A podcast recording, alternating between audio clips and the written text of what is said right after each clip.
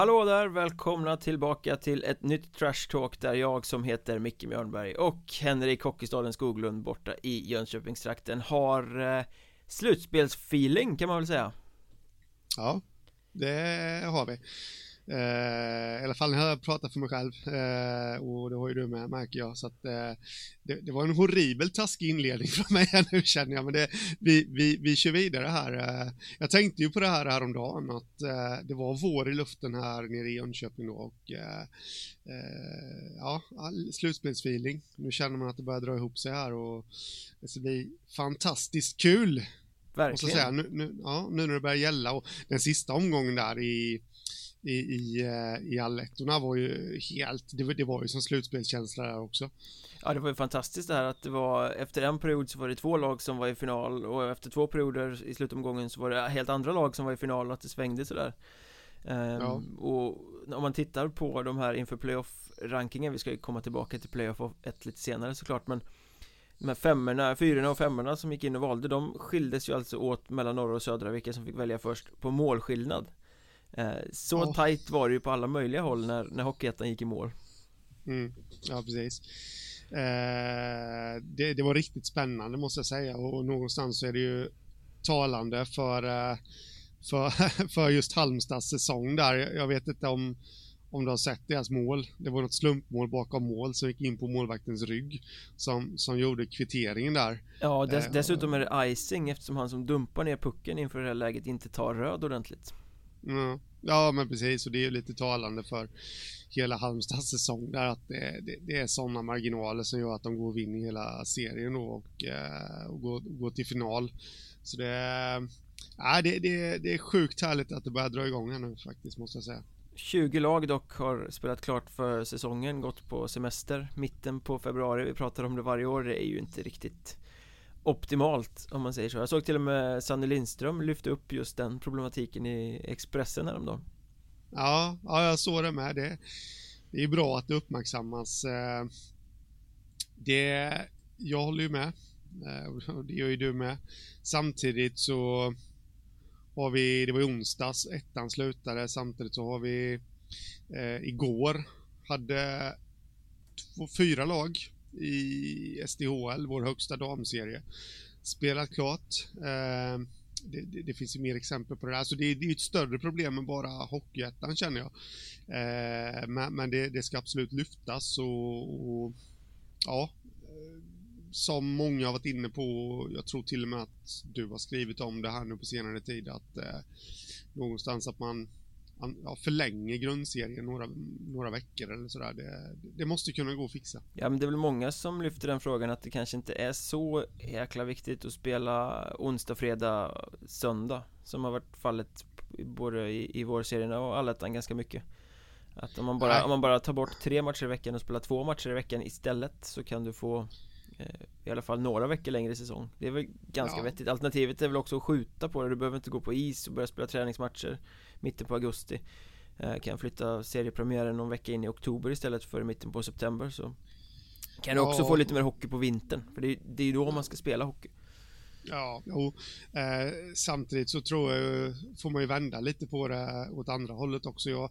Jag tror ju närmast vet att organisationen Hockeyettan är väl väldigt förtjust i att ha premiären av Allettorna där i juletid, kicka igång där det är hemvändarfester och mycket publik på matcherna och sådär, så att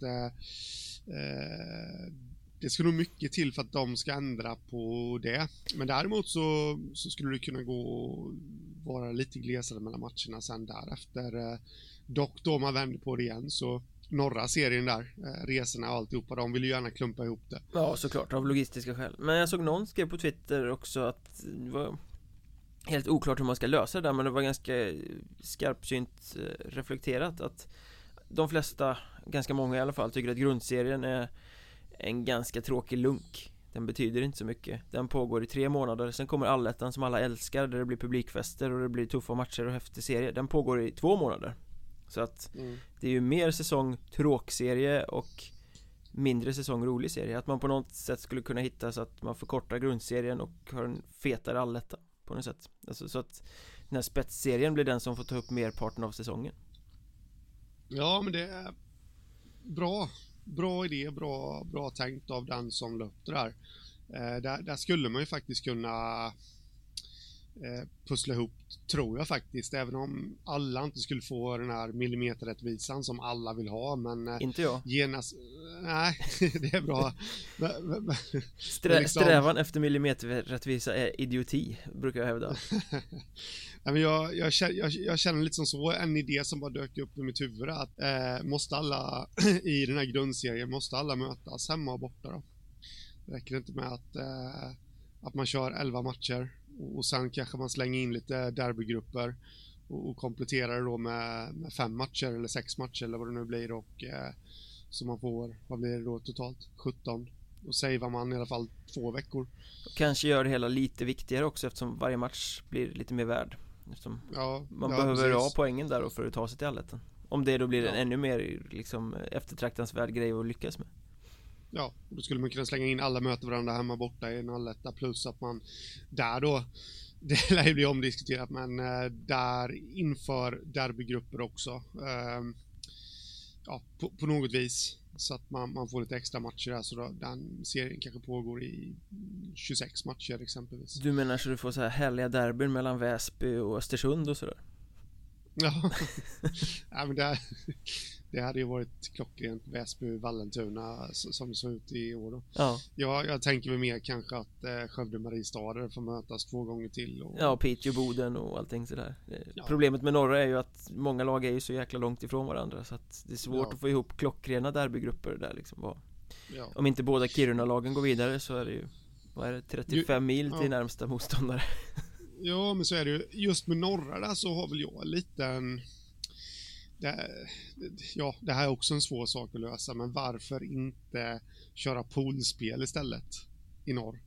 Alltså att man lägger den här livborden och så får alla norrlagen mötas där i 3 matcher. Sen nästa gång så lägger man en match eller en poolspel i Piteå, och så möts alla där. På så sätt så får ju alla lagen sina hemmamatcher, så att säga. Men det blir en liten happening av det också.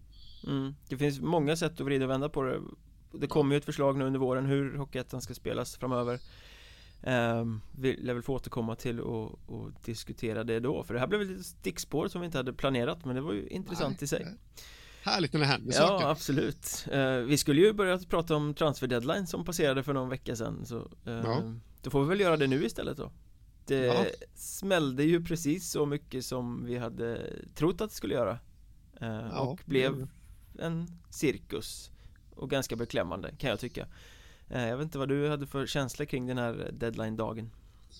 Ja, men det är som du säger, det här cirkus. Det är väl inte jättebra reklam för ettan överlag att det blir så här.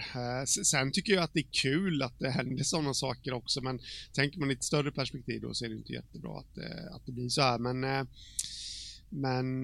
så är det. Och det är väl egentligen bara tidigare lägga deadline som skulle vara en medicin mot det här, exempelvis 15 januari eller sådär, men jag vet inte. Nej, men tittar man på det på klubbar liksom som Kalmar, som Mörrum, som H.C. Dalen, som Grums, som Hanhals, det försvinner 8, 9, 10 spelare på ett bräde över en natt sådär bara.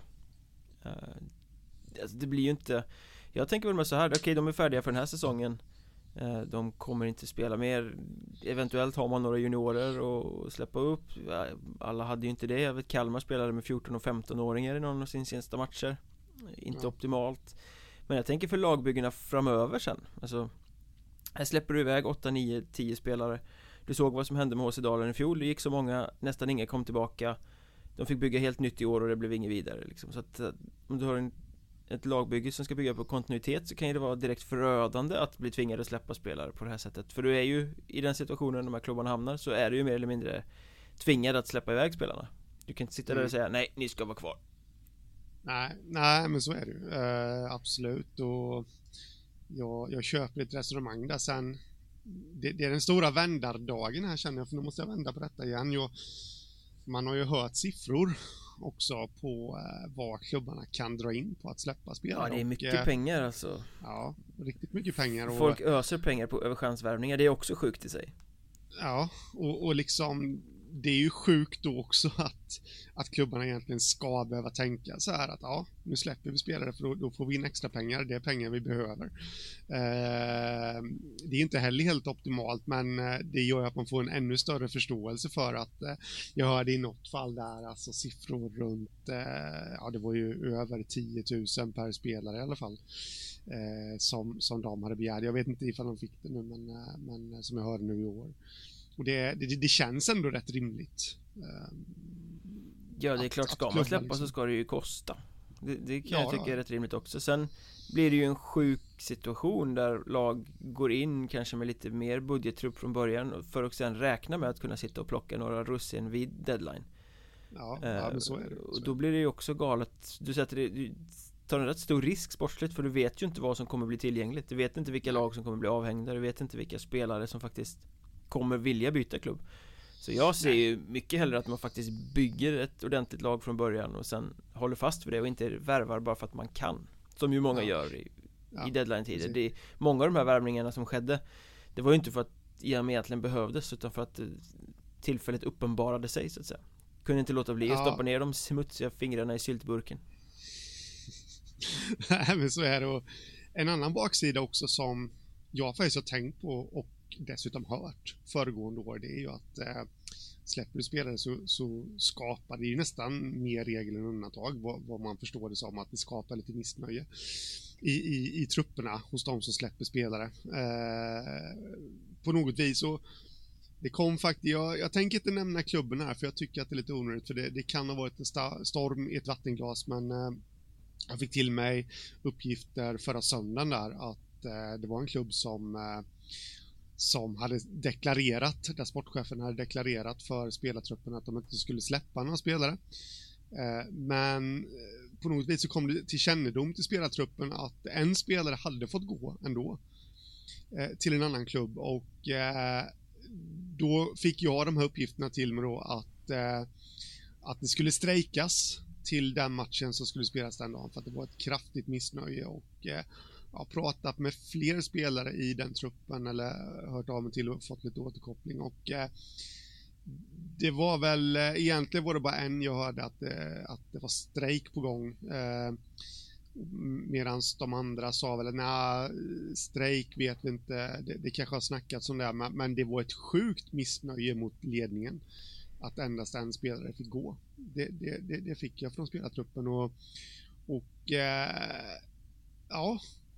det är också en baksida på det där. De som blir kvar kan bli missnöjda. Jag kan flika in där att jag kontrollerade dina uppgifter bakvägen via en annan kanal. Och har ju samma input där, att det var väldigt missnöjt. På gränsen till myteri. Då har jag hämtat de uppgifterna på en helt annan väg än vad du gjorde, det vet jag. Så att, vi kan nog slå fast att det stämde allt det där som du gick ut med. Mm. Men precis. Och det är ju surt att det ska bli så, för det blir ju ingen bra. Det är klantigt, känner jag, från bägge håll där. Det är klantigt och deklarerat att ingen spelare ska få lämna, och sen får ändå en spelare lämna. Men samtidigt, jag förstår att spelartruppen blir förbannad. Samtidigt så har man ju ett ansvar, känner jag. Alltså, du har skrivit på ett kontrakt med en klubb, förhoppningsvis, och då ska du ju fullgöra det. På något vis så är det ju faktiskt klubben som äger frågan. Mm. Om man vänder på det där så får man väl ge lite kudos till Skövde då, som ju satt inför näst sista omgången samma dag som transferfönstret stängde, och de satt i en skitsits. De var 4 poäng ifrån playoff. Matematiskt kunde de ta sig dit, men de hade Nybro och kvar hemma, en match där de liksom egentligen nog förstod att det blir jävligt svårt att ta poäng här. Men de valde ju ändå att behålla hela spelartruppen för att de i alla fall på pappret hade en sportslig chans. Istället för att jaga snabba pengar och skeppa iväg spelare för att de nog troligtvis ändå skulle bli utslagna. Vilket de ju sen också blev. Men det var ändå rätt rakryggat, för att säga. Ja, men det måste jag säga. Och sen vilka var det de mötte nu? Det var Nybro hemma. Var det Nybro i sista matchen? Nej, näst sista. Det var ju där de var tvungna att vinna den för att leva in i slutomgången. Sen vann de med 12-2 mot Grums i sista omgången i en helt betydelselös match. Ja, just det. Så är det ju. Men just att de hade Nybro hemma där, det är ju som så här också, att det var ju inte bara Skövde som hade någonting att spela för i den matchen. Det var ju dessutom Nybro. Och då som du säger där, det är riktigt rakryggat då att liksom ställa upp med det bästa laget för Ja, men liksom att ge Nybro en chans, eller en chans, motstånd menar jag, för att då de andra klubbarna som ligger runt omkring ska ha en chans också då. Om någon hänger med på mitt resonemang. Det är ju inte bara den aktuella klubben som släpper spelare som kan bli drabbade sportsligt, utan det är ju så pass många andra som kan bli det också då. Det, så är det ju verkligen. Så borde fler resonera. Ja, och det vet jag att... nu är inte han den enda, men där är ju bara att jag har hört det liksom in person att Pelle Gustafsson i Dalen resonerar så att... dels då det egna lagets chanser, men även vilka de har kvar att möta. Är serien avgjord? Kan de påverka någon annans framtid? Vidare kvalspel och sånt där. Det är sånt jag vet att han tar med i kalkyleringarna bara för att det ska vara fair, så att säga, mot så många som möjligt. Mm. Deras framtid slås väl i spillror nu. Andra året i rad som halva truppen drar vid deadline. Trotjänarna Erik Lindberg och Timmy Persson lägger ner. Jonathan Tolander spelar väl knappast i Dalen nästa säsong, eller? Det känns som att de får bygga helt nytt. Ja, det tror jag. Just Tolander är det skulle nog inte få någon om han spelar i Dalen nästa säsong. Vad jag har förstått det som så trivs han väldigt bra med sitt jobb och alltihopa. Och just därför tänker jag att det känns lite som att i år har han ju inte varit särskilt bra. Och han har ett bra jobb och börjar väl bli, liksom, komma upp lite till åren. Det känns som att den här Boden-grejen kan vara ett sista äventyr och sen får det vara nog. Ja. Kan vara så. Samtidigt kan det ge ett... Nu vet vi ju inte om han har ju liksom inte haft den bästa säsongen, och det är ju oklart vad det beror på, men det här Boden-äventyret kan ju bli den här lilla grejen som får honom att jag kör en säsong till. Ja, absolut, det är ju bara ren spekulation allt från vår sida. Det är bara, man får lite sån känsla ibland. Men på tal om Glimberg och Persson där, Jark Orkarinnen i Kalmar lägger också av. Mm. Och det som slog mig där, det var att både Dalen och Kalmar var ute samma dag med det och deklarerade att nu lägger de av. Det brukar inte vara så, eller brukar det vara det? Jag tyckte att det var ett fräckt grepp på något sätt. Jag tror att man gick ut med det direkt efter sista matchen sådär. Ja, det var väl starkt. Ja. På ett sätt så drunknade det ju lite, eftersom det kom samtidigt som all den här dramatiken kring alla streck och grejer höll på. Ja, så att det blev ju lite, kanske hade kunnat spara det till morgonen efter eventuellt. Ja, jo, det är sant. Men annars gillar jag den där, liksom, nu är det slut, finito liksom. Ja, men precis, och som du säger där just om Dalen, det är ju Glimberg och Persson är ju två av den klubbens viktigaste spelare de senaste åren, så det kommer bli tufft faktiskt. Men nåväl, deadline. Vilka blev vinnarna? Jag vet, nu har vi pratat om de som skeppar iväg sina spelare, men det var ju väldigt många som tog in spelare. Det är det handlar om. Och några blev väl starkare än andra. Ja, men absolut. Och jag måste nog säga att känslan jag har när fönstret smällde igen där efter det här, vilka det var som blev vinnare, det jag måste nästan säga Tyringe. Kvallaget Tyringe. Ja. Nej, men alltså, om man ser till, det är ju klart att starkare namn har kommit in till andra klubbar. Jag tänker Nybro där som värvade han med backen plus Anton Hernod, Albin Hernod. Ja, just det. Mm. Ja, precis, Hernod. Och var det Mariestad, Willig gick till Mariestad, va? Mm. Det kanske var lite innan där med. Och Krus Rydberg då, som jag väl nämnde, till Nybro också, som hade en bra premiärmatch i alla fall för sin nya klubb. Lite udda faktiskt att han gick från Kalmar, måste man säga. Ja, det får man inte göra. Till nu, nej. Det att det inte blir mer liv också. Nej, men det säger väl lite om Kalmar, att de kanske inte har den här genuina supporterkulturen på något sätt. Det var ju jävligt mycket mer liv att när Järlefelt gick från Nybro till Kalmar. Och det gjorde han ju ändå mellan säsonger. Ja, men precis.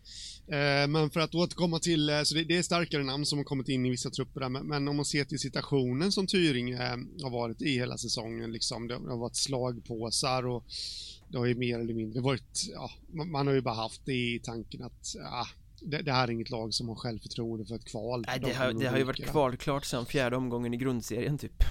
Ja, men så är det ju. Men sen hände det lite saker där. De plockade in Magnus Ram. Det blev lite som tränare.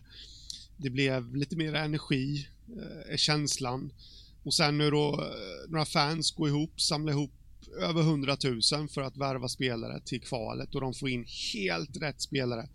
Alltså Kim Rönnmark är ju något av en liten gud i Tyring. Jag snackade om att han kommer tillbaka med frälsarstatus. när han gjorde 2 kassar i första matchen också. Han går ju på vatten redan. Alltså, de förväntningarna fansen lägger på hans axlar är ju helt episka. Nej, men så är det ju. Och just det att han kommer tillbaka också. Jag menar, han har ju barn, han bor i Kalmar, han jobbar i Kalmar, och det kan liksom inte vara världens lättaste grej att styra upp det. Men han kommer tillbaka, och det visar att han vill komma tillbaka, och då brinner han ju för det. Likadant med Kallid Ibrahim, som är en spelare som jag liksom alltid har gillat. Han känns som en spelare som smälter in överallt och gör ett bra jobb. Han kommer tillbaka. Och så har vi André Schultz som gör comeback. Det är lite oklart vad han står egentligen, eftersom han har hållit upp med hockeyn här nu och sådär. Men det är ändå de jag räknar upp här nu, eller Ibrahim var inte med då, men Runemark och Schultz var ju med. Senaste gången Tyring egentligen hade framgång, och det var ju när de gick upp från 2:an med Joel Persson och Tex Williamson också. Ja, och då Mattias Sjöberg som var med, han har också gjort comeback. Och det var Magnus Ram som var tränare då. Så att hela ligan återförenas här nu i Tyringen. Och jag är det säger någonting om Tyringen lite där, att jag är fullständigt övertygad om att hade Tex Williamson och Joel Persson haft möjligheten, nu spelar de i SHL och AL, men hade de haft möjligheten och läget hade dykt upp, det tror tusen de har nog kommit tillbaka också för att rädda upp situationen där. Vi ska inte glömma Dahlstedt heller, som kom från Kalmar. Han har ju inget förflutet i Tyringen, men bra energispelare. Ja, mycket bra energispelare, och det känns som en sådär, det känns som en ramfavorit faktiskt. Men med det jag sagt då, där måste man ju är inte han och hans brorsa från Kalling egentligen, fast de typ vägrar gå tillbaka till KRIF? Ja, det är lite mer än vad jag vet. De är nog därifrån, men jag tror det finns någon historik av något gammalt groll där som gör att det inte är så intressant att gå tillbaka till KRIF. Jag kan inte historien, men jag tycker jag hörde det där muttret från initierade Kallinge-supportrar rätt ofta. Ja. Men i alla fall, med allt det är sagt, så måste man nästan utnämna Tyringen till. De har så gått från slagpåse till att bli en, jag ska inte säga superfavorit i kvalet, men ändå en favorit i kvalet. Det är, när jag tittar på de lagen som kommer bakifrån, och jag ser liksom inte riktigt att något gäng ska vara före Borås och Tyringe. Nej, det ser ganska stenklara ut att de ska klara sig kvar. Vänersborg såg ju lite spännande ut där, deras fart, men efter den här tragedin med materialaren som hittades skadad och dog, så tror jag att det kan påverka det laget väldigt, väldigt mycket. Ja, men absolut. Och utanför ishallen också. Det var ju inte alls långt ut. Nu ska vi inte spekulera i vad som händer där. Men liksom, det är klart att de ser ju platsen varje dag de kommer till match. Liksom. Det kommer nog ta ett tag att glömma bort. Det där faktiskt, det tror jag. Men så som jag känner om tvåan där, södra tvåan, det är ju att inget gäng riktigt har stuckit ut den här säsongen som det har varit tidigare.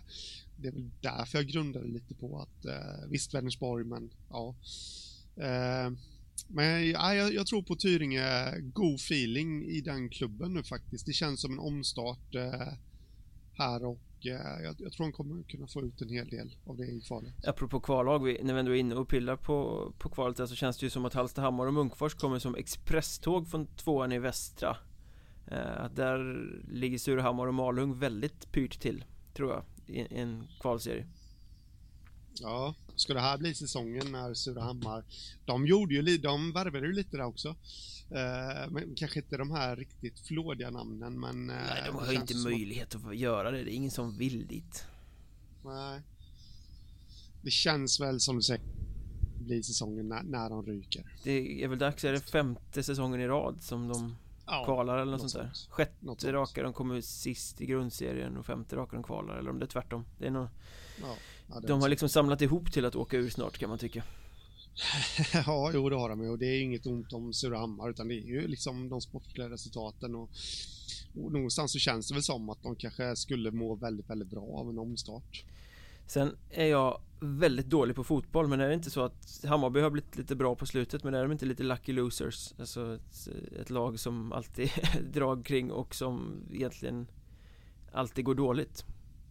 Man har höga förväntningar och sen går det emot. För det, så blev det ju i sista omgången i Östra för Hammarby. De kunde förlora med 2 mål borta mot Enköping och ändå klara kontraktet på Enköpings bekostnad. Ledde med 2-1 efter 2 spelade perioder. Släpper in 2-5 med 14 sekunder kvar. En sån här fippelpuck som backarna städar inte undan framför egen kasse. Den rullar upp över målvaktens blockhand och in liksom. Så med 14 sekunder kvar så kastas Hammarby ner i negativt kval. Det känns lite symptomatiskt Hammarby på något sätt. Ja, men så är det faktiskt. Det är ju många stories och många lag i olika sporter inom den klubben som det har varit så också. Och jag vet, de har ju vunnit guld där en gång i fotbollen, men jag vet att det är några gånger de har börjat bra och sen tappat i allsvenskan där. Ska inte fördjupa och sådär.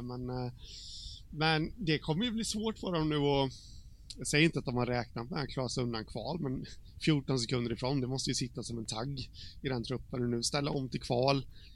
Ingen aning om kvaliteten på de lagen som kommer nerifrån där, men kval är ändå kval. Det är mycket psykologi. Jag tänker på exakt samma läge för några år sedan i Hockeyallsvenskan. Björklöven Västerås spelade en direkt avgörande match om att slippa hamna i det negativa kvalet. Björklöven avgjorde den där matchen, eller de sköt målet som avgjorde i alla fall sträckstiden. Jag kommer inte ihåg om matchen slutade, men det var också bara sekunder kvar av matchen. Björklöven klarade sig undan. Västerås, som så långt var de som skulle klara sig, kastades ner och åkte ur. Så att det där är tufft mentalt att resa sig ifrån. Ja, absolut. Och likadant med, jag tror det var Mora för många herrans år sedan också, som var riktigt nära. Höll på att skicka ner Luleå i kval från SHL, men åkte dit sen i slutet själva och åkte ur då. Det var ju den säsongen, nu snöägna, som Arvidsson tror jag inledde som tränare i Mora. Just det, han fick kicken rätt snabbt va? Ja, sen, jag kommer inte ihåg vad det var som tog över där. Men vi ska inte fördjupa oss i det. Nej, det kommer bli tufft Bajen här faktiskt. Och det känns ju som att i Hockeyallsvenskan kan det bli så också. AIK är ju stenklara för kvalet redan, men sen har du ju en kamp där mellan Kristianstad och Almtuna. Ja. Vilka som nu är det väl 4 omgångar kvar och skiljer 3 poäng mellan dem, tror jag. Det kommer nog bli tajt hela vägen in i slutomgången där.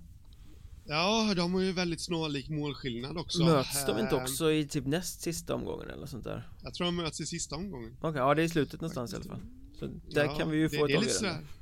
Ja, det kan ju bli en repris på kvalserieavgörandet. Så vi hade, det var ju också de 2 lagen som möttes i våras där. När Kristianstad skickade ur Almtuna för några månader, men när de kom tillbaka då på Pantens bekostnad. Just det, det var en alldeles bedrövlig hockeymatch i Gränbyhallen det där. Ja, inget lag vågade spela. Nej. Men ja, vilka tror du då? Kristianstad eller Almtuna? Nej. Ja du, vad tror jag? Det känns ändå som att Kristianstad efter en svacka modell större och ryckt upp sig lite. Samtidigt känner jag att Almtuna alltså, de är svårbedömda. De tar sina poäng lite här och var där man inte riktigt räknar med att de ska göra det.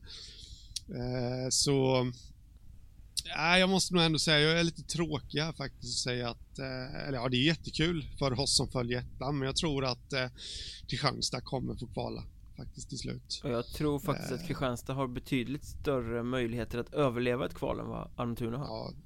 Ja, absolut. Jag har hela tiden sagt från början att jag har förvisso sagt att Kristianstad och Almtuna är 2 gäng som skulle kunna fixa ett kval. Men Kristianstad tror jag har större möjligheter. Jag vet att jag gick ut och sa det någonstans när Södertälje var i prekärt läge där. Att Södertälje och AIK, de har inte förutsättningarna för att klara ett kval. Men nu har ju Södertälje ryckt upp sig och det är kul för deras fans.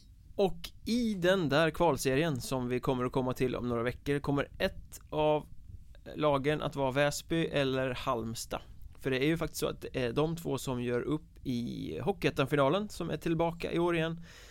Bäst av 3 matcher. Vinnaren har en kvalserieplats. Och vi snackade om det för några poddar sedan att det hade varit en lysande final mellan just Väsby och Halmstad, till skillnad från flera andra lag. Nu blev det så. Kul! Ja, jättekul faktiskt. Och som vi sa då, och som jag tänker säga nu med, så är det att de har publikfölje bägge de här lagen, och det råder lite hockeyfeber just nu på orterna, och dessutom så är det två underdogs, vilket gör att jag tror att många utanför respektive klubbs bubblor kan tänka sig att följa den här matchserien, bara för att det är helt sjukt egentligen när man tänker på det. Tänk sig att vi suttit här i september och sagt att något av Väsby eller Halmstad kommer spela i kvalserien till Hockeyallsvenskan. Nej, men då hade vi blivit idiotförklarade. Vad hade vi tjänat på om vi hade slängt in en 100 på Väsby-Halmstad i final? Gick det ens att spela på det? Nej, tveksamt. Nej, alltså vi hade nog blivit rika i alla fall, det kan jag ju säga. Men alltså, det är lite det är därför jag kommer följa. Det är sjukt olyckligt att ettan här nog inte har tänkt till och lagt finalen på egna dagar, utan de krockar med playoff-lagen. Ja, jag skrev en krönika om det där i veckan nu faktiskt, att det är usel planering. Alltså, här har vi ju någonting som skulle kunna tilltala en bred publik, och många skulle kunna tänka sig att sitta och glo på gratissändningar av finalen med bra studier med Åkesson och Charlie Berglund och allt det här som det kommer vara. Men alla menar i playoff 1 är det ju många publiklag. Det är Troja, det är Östersund, det är Nybro, det är Boden, det är Kalling, det är Vimmerby, det är Tranås, det är Visby, alltså klubbar som har mycket publik. Och alla de kommer ju välja att titta på sitt lag. Ja. Så man tappar ju en jättepublik som hade kunnat vara intresserad av att se finalen. Ja, så är det. Det får de ju. Alltså det här är ju en möjlighet. Det här är ju en möjlighet för ettan som nog tyvärr inte kommer komma tillbaka, om man ska vara helt ärlig, just med alla de här ingredienserna som finns i den här finalen. Och jag fattar ju själv, alltså förmodligen så sitter de ju nu och är väldigt efterkloka här, att vi skulle nog ha lagt dem på separata speldagar. Men det måste man göra inför säsongen självklart då, så att men tyvärr kommer nog inte den här möjligheten komma tillbaka, för att jag säger inte att Väsby är ett skrällag nu, jag hade tippat dem i toppen, men ändå så hade jag nog inte räknat med att de skulle gå till final, och Halmstad är ju säsongens stora skräll i hockey-Sverige här, och de två tillsammans, det blir ju, jag kommer välja bort playoff, jag kommer kolla på finalen. Ja, i alla fall, men jag kanske är rätt ensam om det nu. Du har inga lagsympatier i playoffet? Nej, men så är det ju. Det är därför jag känner att jag vill följa två underdogs. Liksom. Och det här hade ju varit en sån fantastisk fjäder i hatten för hela ligan, att kunna visa upp den här första matchen på tisdag nu. Fullt hus i Halmstad, två underdogs, 4,000 pers. Världens stämning när Tor kommer in på isen. Det är klart, nu visar de ju upp det, men de kommer ju visa upp det för en publik som är mycket mindre än vad den hade kunnat vara och vad den hade förtjänat. Och de hade kunnat få en så mycket större skjuts i sitt PR-arbete med lite tanke bakom här. Ja, absolut. Så det är beklagligt, men samtidigt så om man ska vara lite snäll här också mot organisationen så... Eller förbundet, jag vet faktiskt inte vilka som har lagt speldagarna. Det kan lika gärna vara förbundet. Ja, så kan det vara. Oavsett vem som bär skulden till det är egentligen skitsamma. Men så tror jag att dialogen inte har funnits. Det är ingen som har tänkt på det riktigt. Nej. Man vill kommersialisera, men man kommersialisera heter det. Men man har inte tänkt hela vägen fram. Nej, och sen dessutom så har ju finalen kanske inte dragit så mycket tidigare. Då kanske man inte... Ja, vi stoppar undan den där liksom, ungefär. Så kanske jag till och med hade tänkt också. Och vill betona här nu då att det var lite hastigt av mig att anklaga hockeyätten här. Det kan lika gärna vara förbundet som har satt speldagarna. Och när man tänker efter så kanske det högst troligt är förbundet som har satt dem, just med tanke på vad som har hänt här. Ja, du menar att förbundet inte brukar vara så bra på att se till ettans bästa? Det är precis det jag menar. Men vilka vinner då? Jag har ju sagt Väsby 2-0 i matcher. Jag är benägen att hålla med. 2-0 eller 2-1, och bara därför vinner ju givetvis Halmstad med 2-0. För att varenda gång hela säsongen som man har tänkt att nu kommer dippen, nu faller de tillbaka, nu håller det inte längre, så har de rest sig. De gjorde det när de tog sig till Allettan. De gjorde det när de höll sig kvar i toppen i Allettan. De gjorde det när de i sista omgången säkrade finalplatsen. Varför skulle de inte kunna göra det igen? Nej, precis. Jag listade 50 bästa spelarna i Hockeyallsvenskan för Sportbladet för några veckor sedan och hade inte en enda Halmstad-spelare med på den listan trots succén de har gjort. Och det säger ju ganska mycket om kollektivet och moralen som finns i det där gänget. Alltså det är ju verkligen inte en enda stjärnspelare. Det är Sebastian Åkesson och Martin Perna som är liksom de stora frontfigurerna kanske. Och det är ju spelare som spelade andra fiolen och lite marginaliserade roller i andra föreningar förra året. Så är det. Och sen har du den här Viktor Gagic och de egna unga killarna som har kommit upp, som har liksom någon form av hjärta som är stommen, och så har allting bara fallit på plats. Det är bara gruppdynamik och moral här som har tagit Halmstad dit med. För jag har pratat med så många runt om i Hockeyallsvenskan den här säsongen. Och det finns ingen som egentligen har sagt Halmstad, wow, de spelar en så grym hockey, de är så svåra att tas med. Utan det är mer den här, jag fattar inte hur de kan vinna hela tiden. Alltså jag tycker inte att de är så himla imponerande. Det är jättemärkligt. Alla säger så. Och ändå gör de vinner. Så de har ju någonting extremt. Jag tycker inte heller att de har spelat så jävla imponerande de matcherna jag har sett under säsongen. Mer än att de har gjort mål i rätt tillfälle och försvarat sig disciplinerat och duktigt. Ja, men så är det, och jag skulle vilja slänga till en spelare till där. Du sa Åkesson och Perna. Malmborg i mål tycker jag någonstans har lite star quality.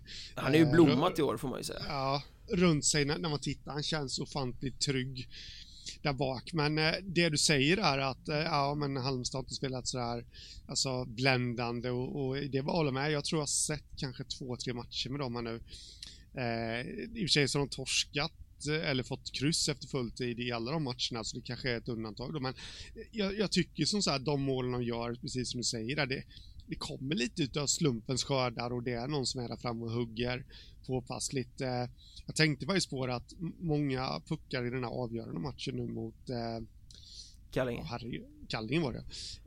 Det var liksom många puckar där det såg ut som att nu tar det stopp i mittzon, och så en klubba fram, peta fram den, någon tar den lite längre fram, peta fram den, och det blev inte mål i någon av de situationerna, men ni förstår vad jag menar här, att till slut kommer de framåt. Det känns som lite så här amerikansk fotbollsduk nästan, att det tar stopp men de kommer likförbannat vidare. Det ser inte så snyggt ut, men på något sjukt sätt så är det vägvinnande för dem, och lite vibbar får man faktiskt av Oskarshamn förra säsongen, som hade ett vägvinnande spel. Jag säger inte att Oskarshamn var att de petade puckar och sådär, men lite sådär lite chansartat känns det. Jag fattar själv att det inte är chansartat, men när man sitter och tittar på det så känns båda deras spelsystem väldigt chansartat, men att det bär frukt. Och så har man fått in den här goda känslan i laget, att man är lite oövervinnlig liksom. Det kan bära rätt långt. Hela det här målet som vi pratade om förut, det är ju ganska symptomatiskt för hela Halmstads säsong. Det är på väg att gå åt skogen, men sen kommer det en liten sån där puck och så studsar de på rätt väg igen liksom. Det är ju så det är. Men du nämnde Malmborg, sen är det ju så att Jakob Crispin har ju varit lika bra när han har spelat. Där har de ju två svinbra målvakter, vilket ju Väsby också har. De har Edvin Olofsson som har varit den som har stått mest, som kanske är etta, väldigt trygg och stabil och bra, ryktas ju till AIK Allsvenskan nästa säsong. Linus Ryttar, andra keepern, som går in och håller 4-0 på 7 matcher i Allettan. Vi pratade med Viktor Turala, tränare där i ATG-studion i veckan, och den här frågan, hur ska man tänka med målvaktsvalet här? Du har två svinbra målvakter, och han hade ju ett rätt bra svar på den. Det kan inte bli fel. Det är bra. Det är bra faktiskt. Men alltså rent spelmässigt så jag är ju mer imponerad av Väsby. Jag är sjukligt imponerad över Halmstads prestation, och de är väl värda allting de har gjort. Det är så jävligt roligt att de är i final. Men jag är mer imponerad av Väsbys spel. Hur de är kvicka, löser grejer i anfallszon, hur de försvarar sig och ser till så att målvakterna kan vara så bra genom att inte släppa till särskilt mycket farliga lägen överhuvudtaget. Nej, det är bara att hålla med, och jag känner som så här att ska man gå in på de här 2 eller 3 finalerna som det kommer bli, så det kommer väl kanske inte bli så många mål. från något av lagen, men jag känner ändå någonstans att, och det här kommer man ju få äta upp, det vet jag, om en vecka. Men jag känner någonstans ändå att Väsby är starkare. Som jag sa innan, det känns som att, det är inte så jag vet, men det känns som att Halmstad spelar väldigt mycket på chans. De petar puckar och liksom har lite tur och lite flyt och sånt där. Medan Väsby kanske har lite mera linjer i hela och kommer vara det starkare laget. Så det är därför jag tror att det kommer sluta 2-0 i matcher där. Sen har man ju också den här mentala aspekten, om man funderar på den. För jag menar, Halmstad, de har ju redan, de har överträffat allt som går att överträffa. Folk trodde att de skulle få kvala sig kvar i ettan. De tog sig till Allettan. Bara det är ju en supersuccé. Folk trodde att de skulle bomma playoff, kanske ta en sista playoffplats på sin höjd. De vinner hela Allettan. Så de har ju liksom, de har ju gjort allt som man någonsin kan förvänta sig och mycket, mycket, mycket, mycket, mycket mer än det liksom. Någonstans så finns ju faktiskt en risk här att det kan bli lite undermedvetet mätt. Alltså de kan inte förlora någonting. De kommer hyllas hur det än går. Det kan ju vara en skön känsla i och för sig, men det kan också göra att man blir lite mätt. Samtidigt så som Väsby, de gick in i den här säsongen, de kanske inte trodde de skulle till final, men de gick in med en mycket högre målbild, större krav på sig själva än vad Halmstad gjorde. Väsby ska ju ändå vara här framme och nosa någonstans, så att de har nog lite mer glöd kvar för det, skulle jag kunna tänka mig. En annan sak jag har tänkt på som inte är helt oviktig i sammanhanget, som jag inte vet om jag har så mycket belägg för, men jag har definitivt inte siffrorna i huvudet, men om man tar på full tid här, jag tror inte Halmstad har vunnit på full tid på 5 matcher. Du får rätta mig här nu. Nej, jag har inte järnkoll, men det har varit mycket... Ja, och förluster och sådär, och den trenden ser vi inte hos Väsby. Och under den här tiden som Halmstad inte har fått med sig segrarna på full tid. Det kan ju lägga till att Väsby har inte förlorat på full tid sen i premiären av Allettan borta mot Borlänge. Precis. Och det här jag är lite det har blivit väldigt mycket snack om Halmstad nu de senaste veckorna. Jag såg Leif, vi hade skrivit i Sportbladet, han var nere och kollade där. Det var veckans match med Åkesson och Challe Berglund, och det var väldigt mycket fokus på Halmstad. Jag vet inte riktigt om det har smugits in lite nu att, ja, vad ska man säga, att nu har folk börjat märka vad vi har ställt till med. Jag säger inte att det har smugits in om mättnad, men någonstans långt, långt bak där, att nu ser folk oss nu. Jag ska inte säga att det är en press på dem, men jag kan inte utveckla det här så mycket mer, men förstår du vad jag menar? Mm, ja, men absolut. De smyger inte i vassen lika mycket på samma sätt. Nej. Radarn har pingat in dem. Ja, men lite så. Och, det är lite bedrövligt av mig att jag inte har de här siffrorna framme nu, men jag tror att det är 5 matcher i alla fall. Och att de 5 matcherna har infallit sen det började snackas så våldsamt mycket om Hammers. Men förloraren i den här finalen då kommer ju att skickas till playoff 2 samtidigt som segraren är klar för kvalserien. Och i playoff 2 kan vi nämna, bara för formens skull, väntar Huddinge, Hudiksvall, Mariestad och Borlänge. De är direkt kvalificerade dit, kommer få välja sitt motstånd. Nästa söndag, det blir en trevlig sändning. Jag kommer att sitta där och vara pretty boy, så att det kan ni ju titta på. Men det är först när playoff 1 är avklarat, och det måste vi också ta upp i den här podden såklart. Det är det som väntar, det är det som börjar på tisdag, och valproceduren. En sak till. Yes. Ja, en sak till att nämna där bara. Som du sa, de lagen som väntar där, de kommer ju få välja sitt motstånd. Det kommer ju förloraren i Hockeyallsvenskan också få göra. Ja, de väljer först. Och högst troligt inte. Visst, de väljer först, men någonstans känner man att förloraren kommer inte vara den här superfavoriten, trots att de är högst rankat. Nej, det kan mycket väl vara så att Mariestad, Hudiksvall och Borlänge går in som lite tyngre favoriter där.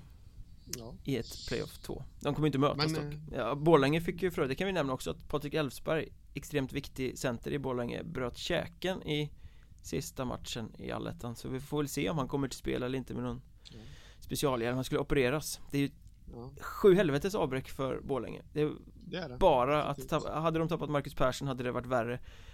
Men det här är ju deras näst viktigaste spelare. Ja, målvakten kanske också. Men sjukt tungt att tappa honom. Ja. Men playoff 1-serierna då i alla fall. Troja valde Strömsbro från Gävle. Hajade du till lika mycket som jag över det? Jag såg ju inte sändningen faktiskt. Jag var upptagen med annat då, så jag fick väl inte den där chocken kanske riktigt. Men jag har läst om det i efterhand och sådär. Och ja, men lite här är det väl till ändå. Jag trodde väl också att Troja skulle ta lite bekvämare resavstånd och alltihopa. Men jag läste ju hur Roger Forsberg resonerade, och de tror att Strömsbro ska passa dem eftersom Strömsbro är ett offensivt lag. Och det finns egentligen ingenting att säga om det. Jag hade nog också valt samma, men jag kan inte komma ifrån känslan att Strömsbro kan stöka till det rejält för Troja. Jag vet, jag har haft en diskussion där på Twitter, och ja, folk håller väl inte med mig riktigt där att jag har den känslan. Men förnekar de dina känslor? Ja.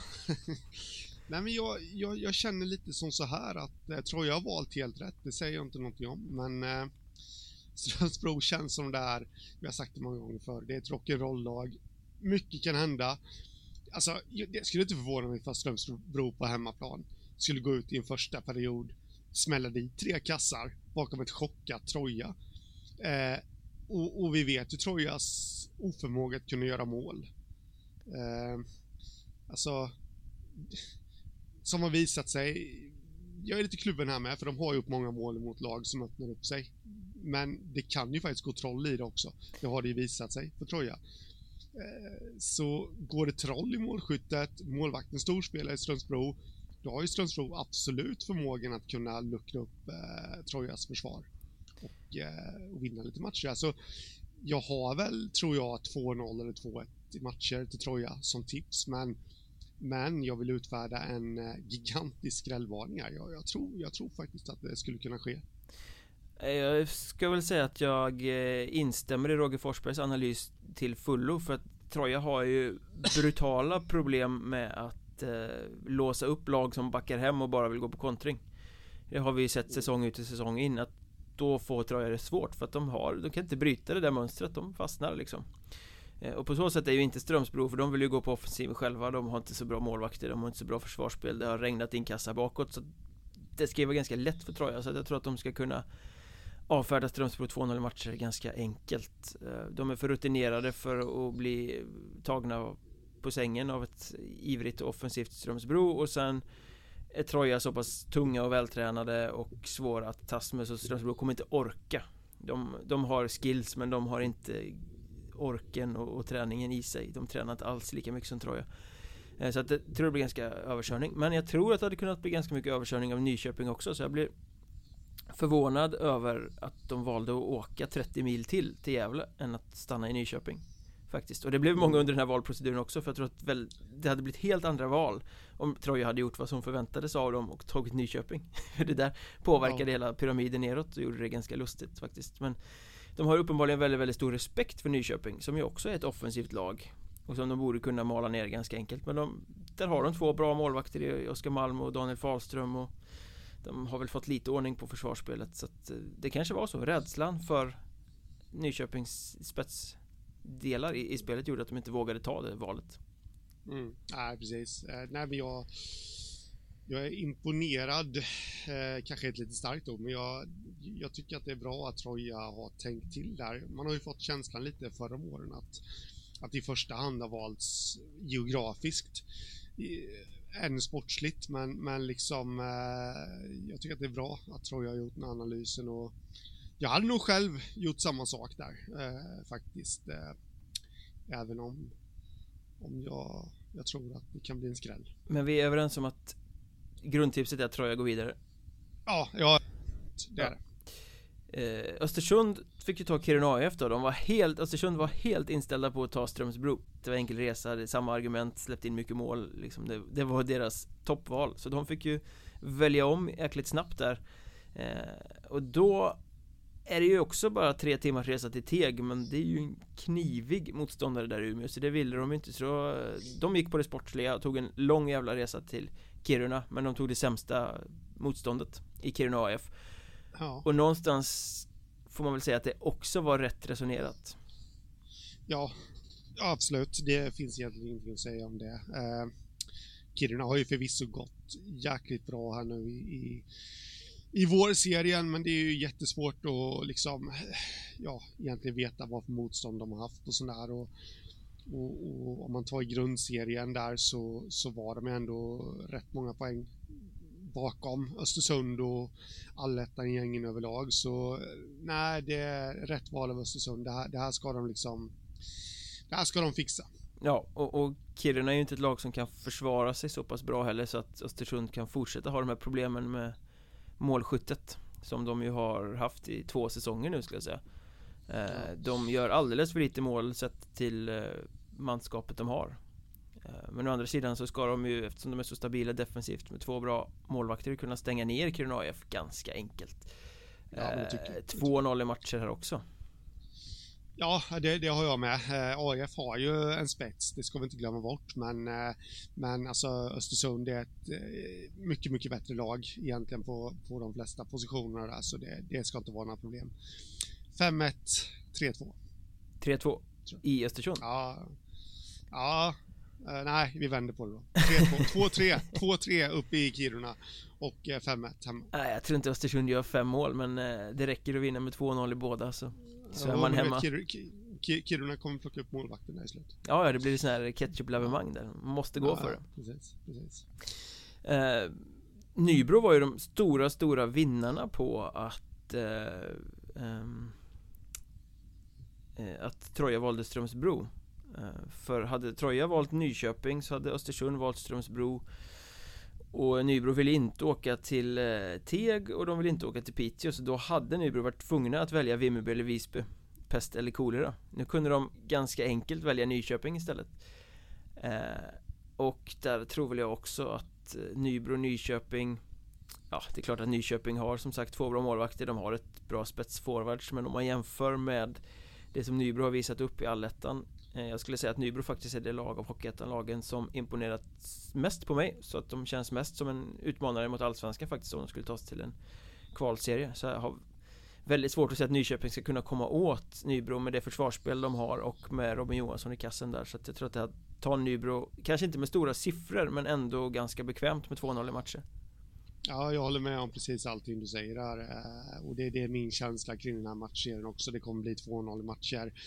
Om man ser det från Nyköpings ögon där, så en flopp över säsongen är de ju. De hade ju högre planen, så på något vis har de väl ändå räddat upp säsongen. Återupprättat heden lite, får man väl säga. Ja men precis. Så nu ska de spela playoff mot Nybro där ingen förväntar sig någonting egentligen, så de kan, hur den går, så jag ska inte säga att Nyköping kan gå ur det här med flaggan i topp, men någonstans så känns det som att de har gjort sitt efter förutsättningarna.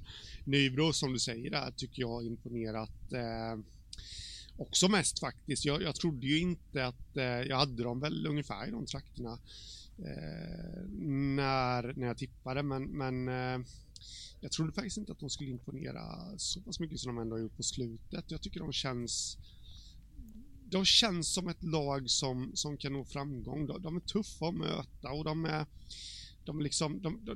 de kan bli griniga när de behöver bli det, och liksom, ja, de har många ingredienser, och jag gillar ju den här poddens mest nämnda spelare måste ju någonstans vara Victor Krus Rydberg. Jag gillar ju faktiskt värvningen av honom också. Det blir liksom ett... Du är lite kär i honom. Du pratade om hans salladsdiet redan i somras. Ja, men jag tycker att det är imponerande, och han känns som en sån här... han är en jäkligt klok center som kan spela bra. Nu gjorde han förvisso en jäkla tabbe i den här sista matchen, där Nybro gick miste om seriesegern. De har ändå inte vunnit eftersom Halmstad tog de nödvändiga. Det kanske de har gjort i och för sig, för de har vunnit mot Huddinge där. Skitsamma. Han låg väl på något skumt sätt bakom Huddinges 2-0-mål, tror jag. Om det nu blev 2-1-mål kanske det var. När han passade till Mariestad, tänker du på det? Mariestad var det, ja, herregud. Det är för mycket matcher nu.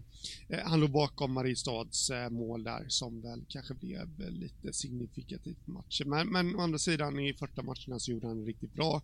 Jag tror han kommer bli guldvärd för Nybro, och någonstans har de fått in en dimension till i att de har en center nu som är bra över hela banan. Misstag kan man göra. Ja, med det sagt då, Nybro kommer gå långt. Och det här kommer ju bli en publikfestserie också, med tanke på att Nybro är ju förmodligen hetaste laget i Hockeyallsvenskan. Det bara kokar nere i Liljas arena där, så de kommer ju ha en jävla massa folk. Nyköping är ju faktiskt, det här första egentliga framgången sedan de tog sig upp i Hockeyallsvenskan för några säsonger sedan. Och kommer inte publiken och fyller Rosvalla då, då är man ju inte ett publiklag, vilket man ju gärna vill framhärda att man är.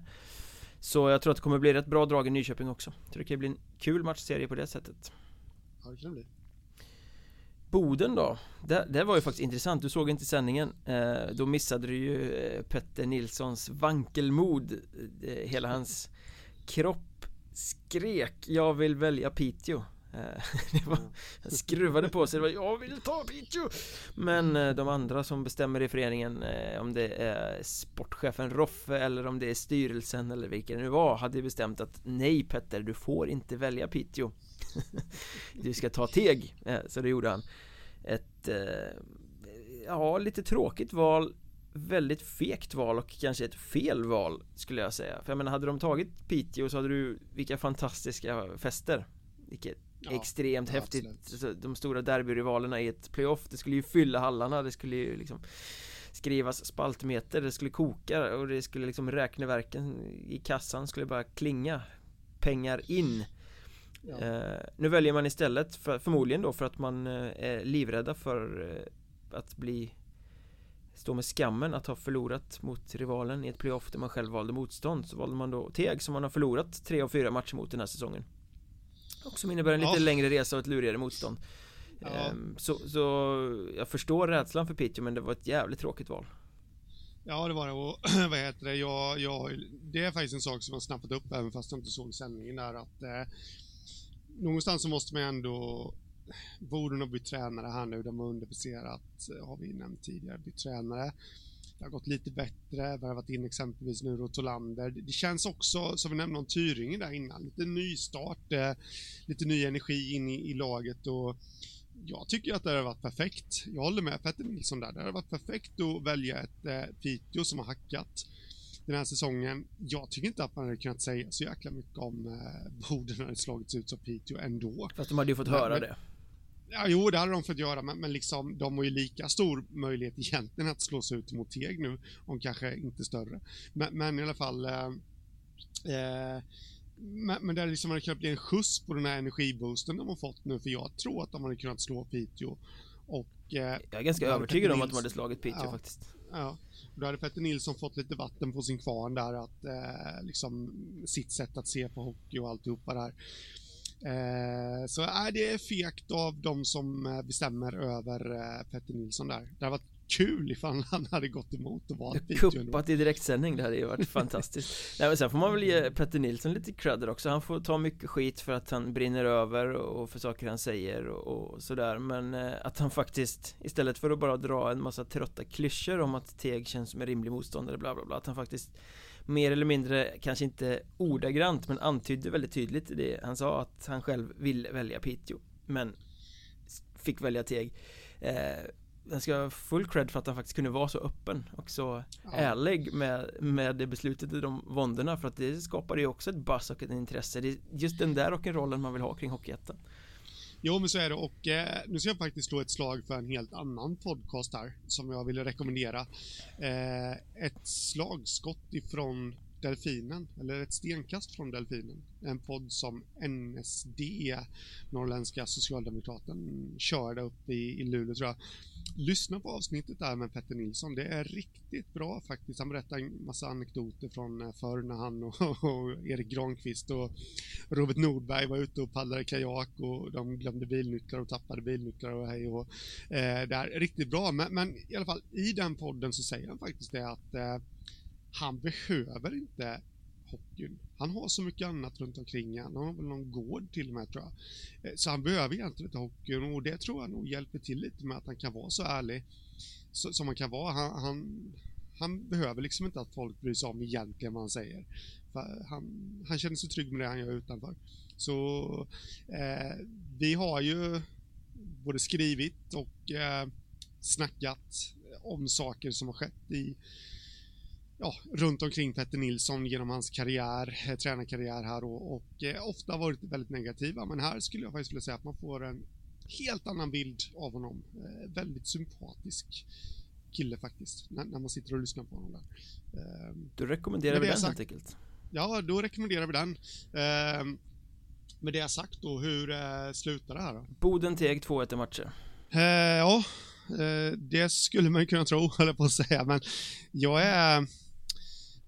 Boden ska ju slå Teg såklart alla dagar i veckan, men de har ju vunnit 3 av 4 möten här nu, Teg, och Boden som väl kanske, nu drar jag lite så här, ja, de kanske hamnar lite i utvisningsbåset så här, och Teg med Conny Strömberg skulle mycket väl kunna ställa till i powerplay. Det finns ju lite historia bakom de här lagen också. Jag måste bara säga det först att ja, 2-1 i matcher och till Boden, men man får nog höja en flagg där för Teg också. Det finns en historia bakom de här lagen också. Om vi kommer ihåg Tegspelarnas video mot Varg där. Just det, förra Backenberg. Året. Mm. Han blev tacklad, fick väl lämna i ambulans tror jag i en grundseriematch, och sen... vid en julfest så hade några av Teg-spelare sjungit in en video där de då återger Imperiets Vare Vargen som en anspelning på hans efternamn, och som ett hån, och det kan man tycka är väldigt opassande när en spelare han har inte kommit tillbaka ändå. Så det är lite så här, lite krydda där också faktiskt. Mm, ja, inte riktigt lika hett som om det hade varit Piteå, men det är absolut en liten sidostory som kan addera lite hetta. Lite tråkigt att det inte blir någon publik på Teg samma match bara. Ja, så är det. Där får de nästan ta och styra upp någonting. Vad vet jag inte. Gratis inträde eller jag vet inte om det hjälper. Men... kanske kan spela som förmatch till någon Björklöven-match. Ja, absolut. Men vi släpper Boden Teg, vi har bestämt att Boden ska gå vidare, vi kastar oss vidare till nästa, och här var det ju Kallinge-Ronneby IF i Blekinge, deras tur att välja, och ja, här kan vi väl snacka pest eller kolera. De hade ju Vimmerby, Visby och Piteå på tavlan, och vi vet ju att ekonomin i Blekingeklubben inte är den bästa, så Piteå, nej, gick väl bort helt och hållet.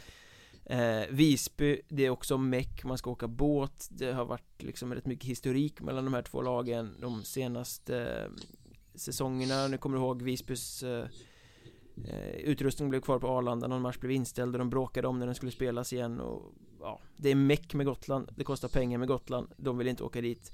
Kvar finns bara Vimmerby, ett lag som har gått som tåget i vår serien, som jag tror Kallinge är rätt medvetna om att det är 50-50. De kan mycket, mycket väl åka ut mot Vimmerby. Hade kanske haft lite större chans på både Visby och Piteå, men av logistiska skäl så valde de Visby i alla fall. Eller vad säger jag? Vimmerby i alla fall. Och jag tror att det kommer bli deras fall faktiskt. Ja, jag tror också att Vimmerby kommer ta detta, och det baserar jag väl egentligen väldigt mycket på lagens säsonger på något vis. Jag tycker Kallinge har ändå överraskat sett till förhandstipsen. Jag och du med, jag tror jag hade väl med dem till Allettan, men många andra trodde ju inte på dem, och men de har liksom inte imponerat sådär överdrivet heller, känner jag, så som Kallinge kan göra ibland.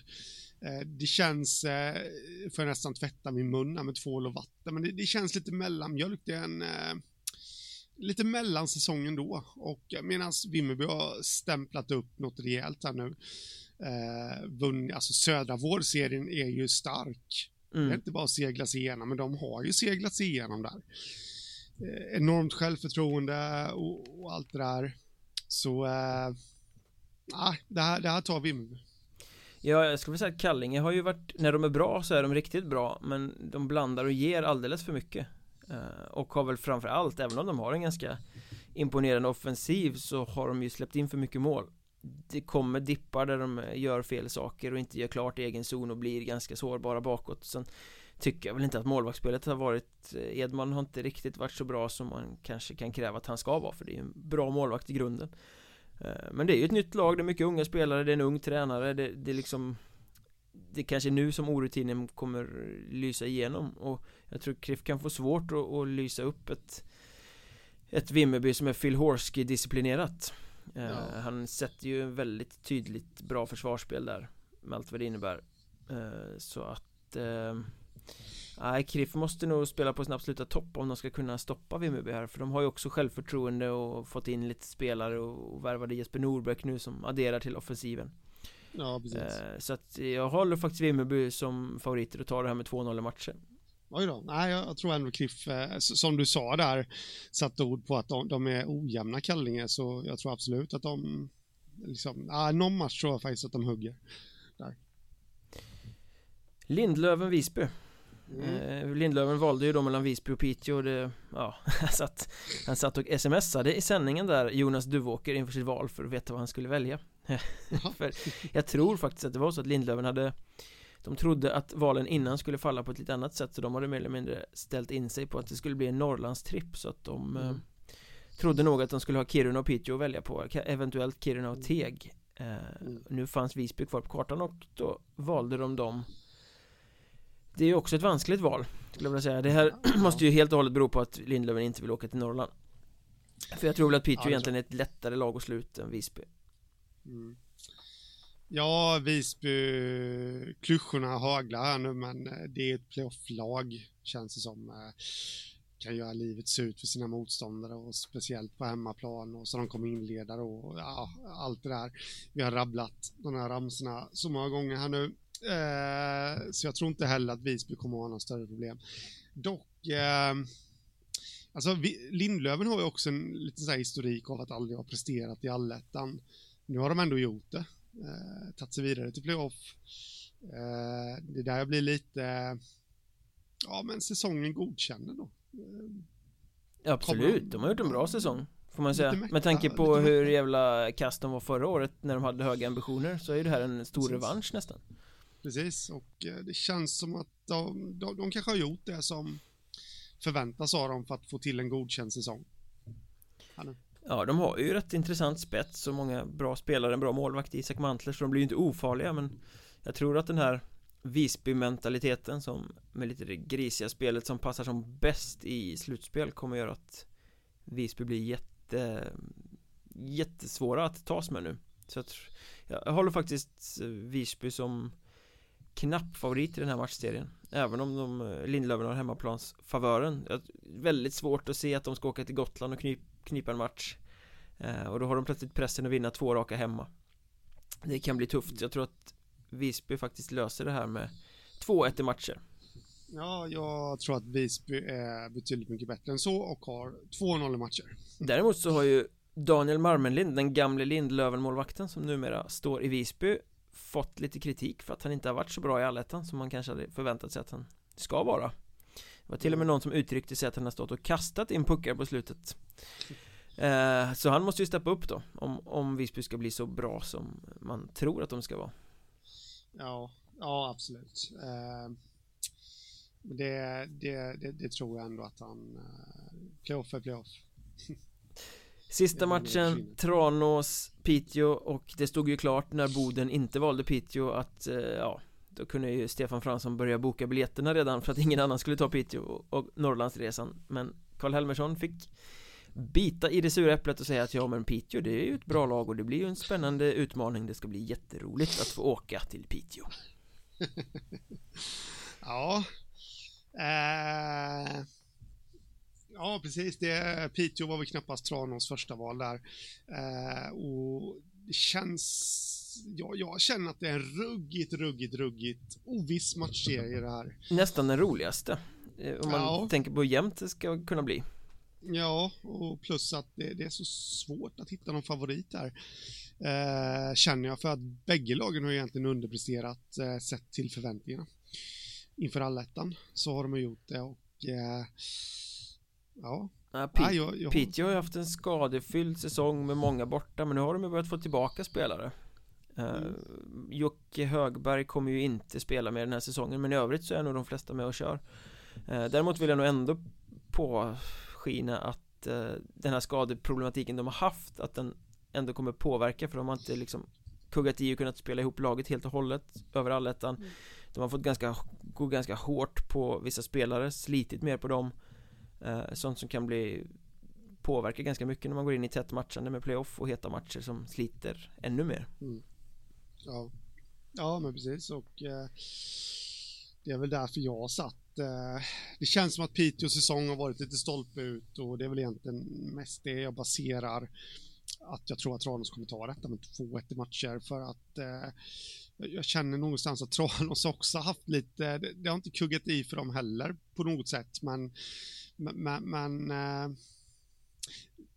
samtidigt så är det väl lite som så här också att det ska man inte glömma bort att Tranås känslan kring dem, det är liksom att när det brinner till, när det verkligen krävs, då gör man ändå vad de ska. De låg ju utanför Allettan plats under ett tag i grundserien, tog tag i det, vann en räcka matcher och tog sig vidare. De låg ju utanför playoffplats här nu i Allettan under en rätt lång tid faktiskt, men tog tag i det mot slutet och seglade faktiskt hela vägen upp till att ja, nu fick de inte välja då, eftersom man seglade ändå upp till ett rankat lag inför playoffet, så de har också stått för en remarkabel upphämtning där, och det är det jag tror fäller avgörandet här. De har lite mer att ge, känns det som, än vad Piteå haft. Ja, de var ju faktiskt bedrövliga i början på Allettan och torskade. Var det 5 raka hemmatorsk eller något sånt där, va? Finns ju inte på Tranås karta. Och vet du vad de gjorde då?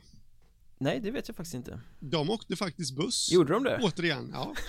Jag skojade faktiskt med Carl Helmersson när jag snackade med honom någon gång mitt under det där, att ni får göra något.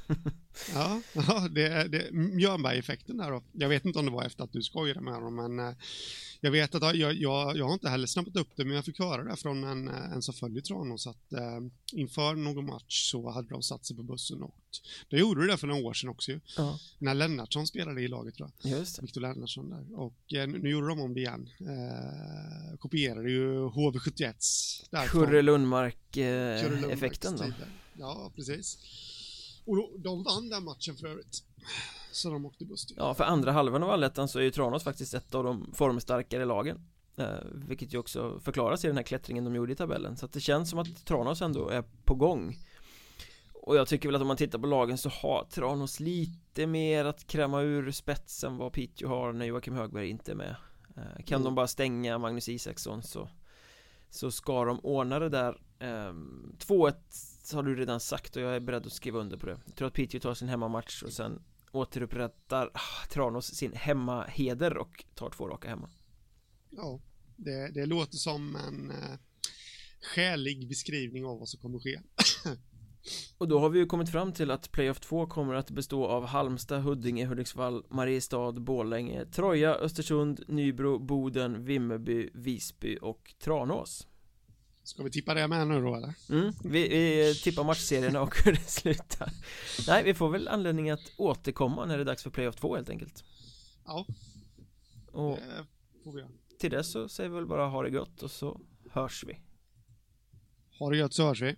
Tja.